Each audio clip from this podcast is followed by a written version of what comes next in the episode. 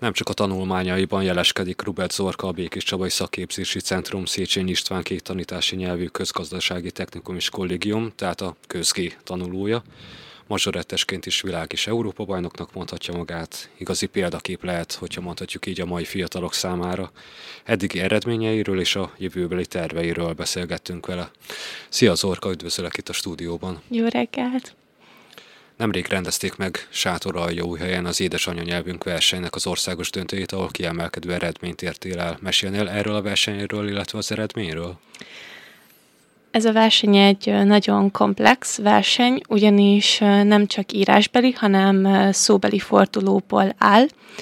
Három napot töltöttünk helyen, ugyanis a verseny úgy zajlik, hogy a pénteki napon zajlik az írásbeli forduló, és a szombati napon pedig a szóbeli.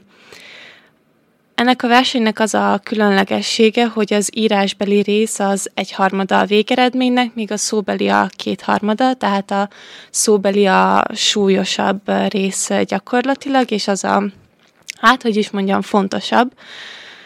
Um, az írásbeli egy szerintem általában egy nehezebb feladatlapból szokott állni, hiszen olyan szólásokat és közmondásokat kell ismerni, amit egyébként nem minden nap használunk, illetve a régies szavakkal is nekem meggyűlik a bajom néha, de egyébként nyelvtani feladatokból áll, mondatelemzés, szófaj felismerés, ilyesmikből áll ez a feladatsor.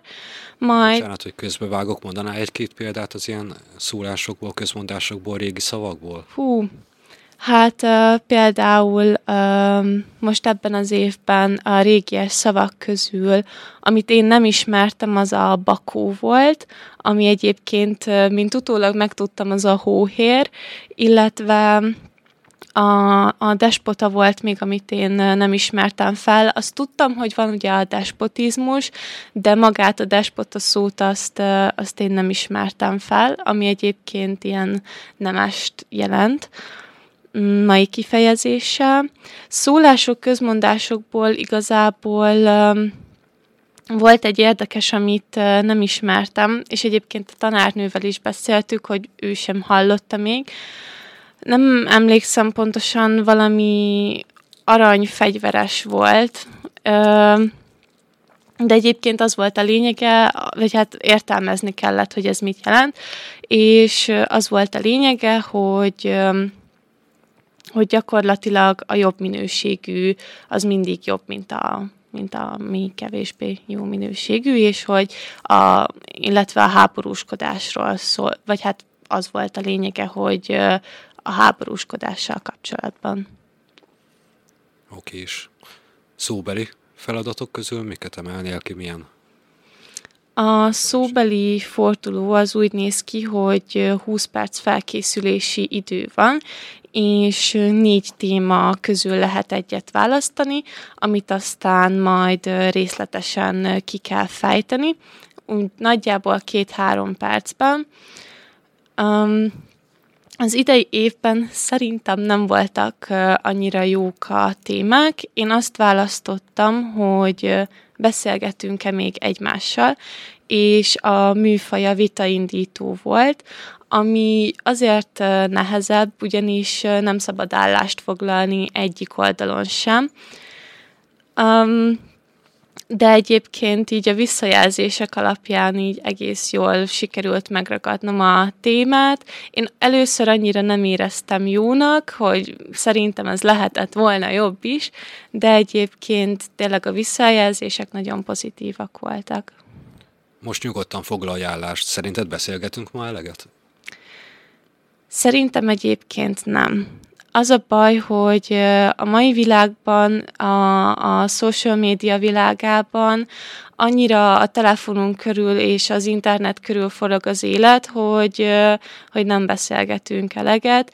Igazából én a versenyben, vagy hát a versenyen próbáltam így az osztály szemszögéből, így az iskola szemszögéből tekinteni a témát, ugyanis az volt a feladat, hogy az osztálynak kellett erről beszélni, próbáltam ebből a szemszögből vizsgálni a témát, hogy vannak olyan szünetek, amikor egymáshoz sem, sem szólunk, és pedig jó az osztályközösségünk, de azért mégis úgy ott van a telefon a kezünkben, és már nem nagyon beszélgetünk. De egyébként pedig ez nem csak az iskolában mondható el, hanem így bármilyen más dologra rávetíthetném. Kivel beszélgetnek a szünetekben az osztálytársak, hogyha nem egymással egyébként? Igazából telefonon írogatnak valakivel, vagy éppen a TikTokot körgetik, ilyesmik fordulnak elő. Térjünk vissza egy kicsit még a versenyre, ugye az egyik legrangosabb díjat érdemeltet ki, Sátoralja város emlékplakettjét. Igen. Tavaly is nagyon sikeres voltál. Mit jelent számodra ez a verseny, illetve az elért eredmény? Um, a tavalyi évben akkor külön díjas lettem, és um, és akkor nagyon meglepődtem, ugyanis úgy éreztem, hogy nem sikerült túl jól le a verseny. Uh, úgy éreztem, hogy nagyon árontottam az írásbeli részét, nem voltam magammal megelégedve, és egy pozitív csalódás volt a különdi, viszont tényleg szerettem volna ezt az emlékplakettet elnyerni, és éppen ezért már tavaly a versenyen megbeszéltük a tanárnővel, hogy akkor, akkor idén is megpróbálom, Igazából számomra ez egy nagyon kedves verseny, ugyanis nagyon sok kapcsolatot tudtam ezáltal teremteni, nagyon sok barátot szereztem, illetve gyakorlatilag világot is láttam. Én nagyon jól éreztem magam tavaly is, idén is nagyon jó hangulatú verseny volt, úgyhogy számomra ez, ez egy nagyon kedves verseny. Hogyha már a világlátásról beszélgethetünk egy kicsit, akkor masorettesként is azt hiszem, hogy bejártad a világot, de legalább az országot. Igen, igen. Hogyan jött képben nálad a mosorett is, mikor? Igazából már egészen kiskorom óta jártunk nagymamámmal a Zenitre, és ott mindig csodálattal néztem a mazsoretteseket, aztán végül úgy hozta az élet, hogy egy másabb fajta táncműfajban próbáltam ki magam, hip-hopra jártam, hét évig azt hiszem, hat vagy hét évig, és utána már nem éreztem olyan jól magam, nem szerettem, és utána pont abban az évben indult Békés Csabán uh, mazsorett csoport, és akkor úgy voltam vele, hogy akkor kipróbálom magam, majd meglátom milyen lesz, és végül igazából azóta szerelem ez a sportág, és, és tényleg gyakorlatilag mindennapjaim részét képzi. Mi fogott meg benne?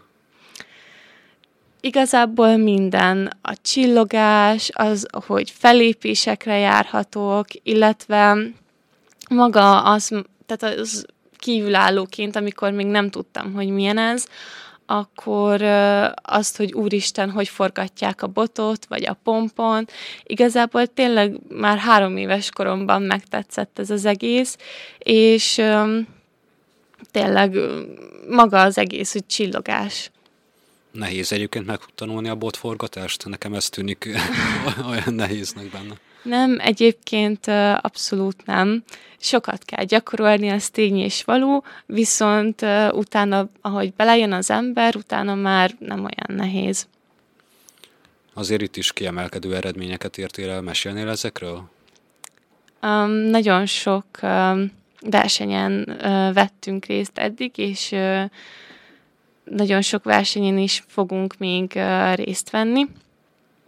Igazából ugye a Covid alatt nagyon sok online verseny volt, ez igazából azt jelentette, hogy bementünk a tornaterembe, felvettük videóra a koreográfiát, és igazából elküldtük az adott szövetségnek, és ők díjazták, értékelték, és mindig megvolt a verseny napja, és akkor élőben közvetítették a videókat YouTube-on keresztül, és ugyanúgy rendesen például a világbajnokság is, meg az Európa bajnokság is így zajlott online formában, abban az időszakban. Most már igazából egyre több és több jelenléti verseny van. Vannak még azért hibrid versenyek is, de most már szerintem szinte visszatért a rendes kerékvágásban minden, és szerintem szinte már csak jelenléti versenyek vannak. Mm, az ország különböző részein jártunk már eddig, voltunk Kazincbarcikán, Szolnokon, de voltunk például Romániában is, Nagyváradon, voltunk itthon Hódmezővásárhelyen, voltunk uh, Horvátországban is már, úgyhogy uh, nagyon sok helyre eljutottunk. Hány lány táncol a Békés Csabai Masorett Tánc Együttes kötelékében? Uh, jelenleg uh, a junior csapatban 11-en vannak, azt hiszem. Mi szeniorok uh, már csak ketten maradtunk, ugyanis uh, négyen voltunk, csak két lány egyetemre ment, így most jelenleg a szeniorok ketten vagyunk. Ugye most is felléptetek a Csaba Gyöngye Kulturális Központban annak apropóján, hogy a Körösparti Vasutas Koncert Fúvó zenekar jubileumi koncert adott, adott, hogy 75 éves lett. Milyen volt a közös munka erre, hogy emlékszel vissza? Én mindig nagyon szeretek a zenekarral dolgozni, mindig nagyon jó hangulatban telnek igazából a próbák, hogyha arról van szó. Um, tényleg ö, teljesen más érzés élő zenére táncolni, mint, a, mint hogyha egy magnót elindítottunk volna, vagy egy hangszórót elindítottunk volna. Mindig sokkal nagyobb lendületet ad, és sokkal, sokkal nagyobb szívvel táncol így az ember, hogyha ha élő zenére kell mozogni, igazából tényleg mindig nagyon jó hangulatúak a fellépések is, hogyha fellépünk a zenekarral, meg igazából szerintem nem csak én, hanem mindenki nagyon élvezi, mert tényleg fantasztikus élmény. Egyébként létezik fúvós zenekar mazsarettesek nélkül is mazsarettes lányok létezhetnek a fúvósok nélkül? Igazából nagyon sokáig a zenekar nélkül dolgoztunk, az utóbbi pár évben kezdtünk el velük dolgozni, de ugye jeles alkalmakkor fordul ez elő.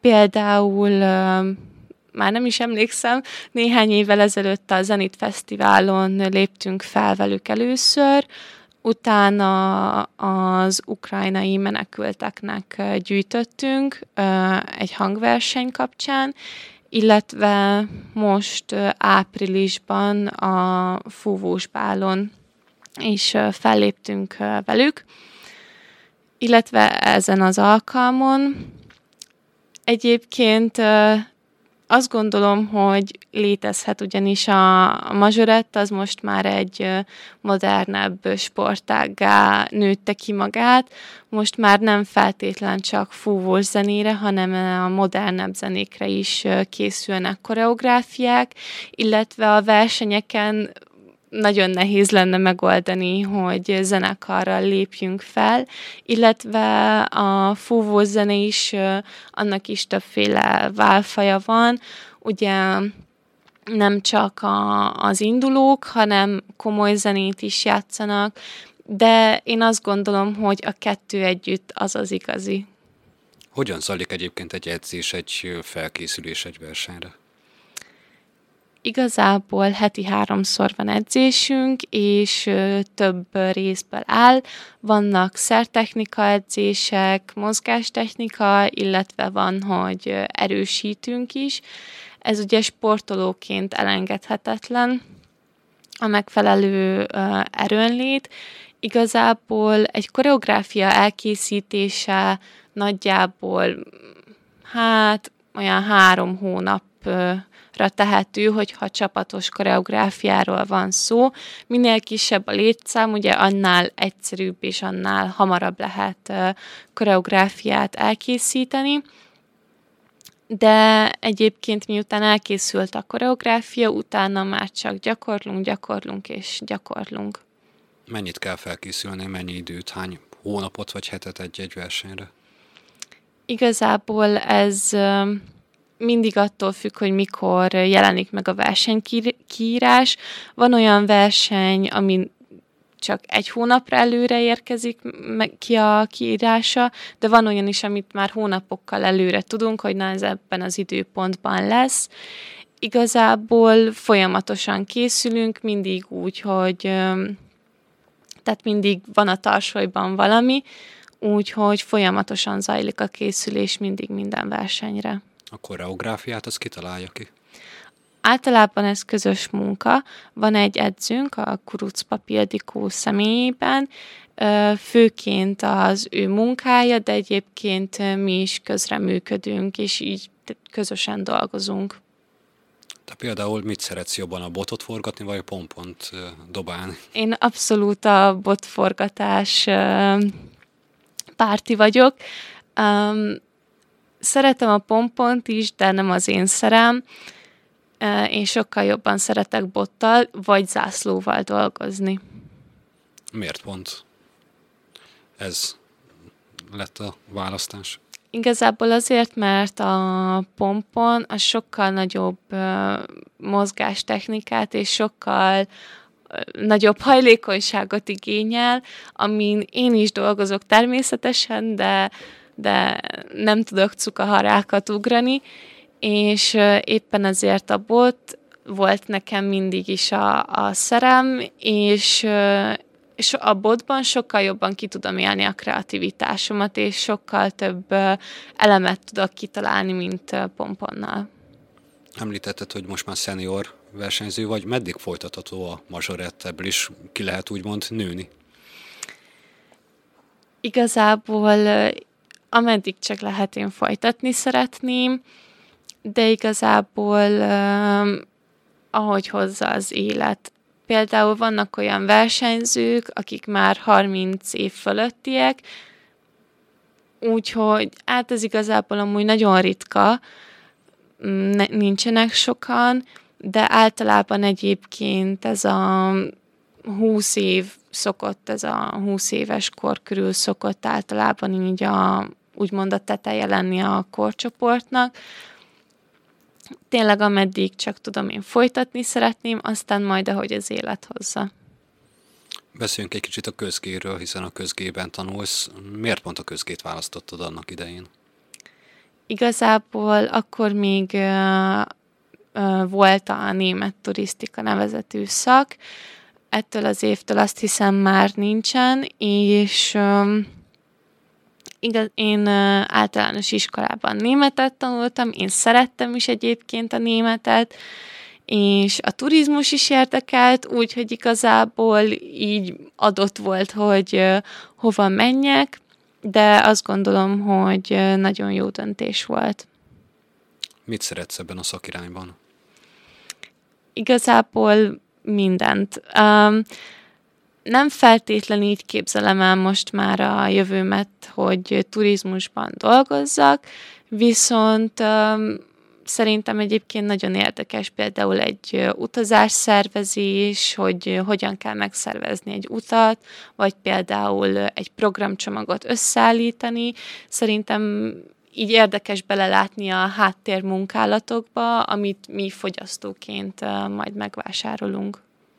Ugye ösztöndíjasként töltettél egy hónapot Máltán is. Milyen élmény volt Máltán lenni? Nagyon jó volt igazából. Én ott egy szállodában dolgoztam, és fantasztikus volt. Gyakorlatilag akkor így egy kicsit felnőtté váltam, megtanultam milyen az, hogy igenis nekem kell gondoskodnom mindenről, és nincs ott anya, hogy segítsen, illetve tényleg egy hatalmas élmény volt, hiszen mégiscsak egy gyönyörű országban voltam, utazgattam, amikor időm volt, de azért dolgozni is kellett rengeteg út áll előtted, ezek közül melyiket járnád végig? Mi leszel, ha nagy leszel, hogyha én egyszerűen kérdezhetem? Igazából még konkrét elképzelésem nincsen. Még úgy vagyok vele, hogy, hogy ugye még van ez az évem, illetve még egy évem lesz, úgyhogy még még nem nagyon döntöttem el, hogy milyen irányba szeretnék menni. Elképzeléseim már vannak, de, de ez abszolút nem végleges. Mik az elképzelések? Mert azért, hogyha végignézzük így a versenyeket, akkor lehet akár a sportterületén is, lehet akár az nyelvünk verseny kapcsán a magyarral is, illetve hát azért a turizmus is ott lehet. irányként. Igen, igazából én teljesen más irányban gondolkozom. Jelenleg én a nemzetközi kapcsolatok szakkal nézelődöm. Nekem fontos, hogy mindenféleképpen nemzetközi irányú képzés, vagy hát nemzetközi irányú szakmám legyen, ugyanis nem csak Magyarországon, hanem akár külföldön is el tudom képzelni, hogy ott dolgozom. Úgyhogy egyenlőre most ez a terv, aztán még ez változhat. Visszatérnél egyébként Békés Csabára? Attól független, hogy nemzetközi kapcsolatok érdekelnek? Egyébként szerintem igen, hiszen a családom is itt él, úgyhogy mindenképpen igen. Zorka, köszönöm szépen, hogy itt voltál velünk, és hogy beszéltél egy kicsit magadról, a pályádról, és hát várjuk akkor a jövőbeli sikereket is, azokról is mindenképpen beszámolunk. Én is köszönöm, hogy itt láttam.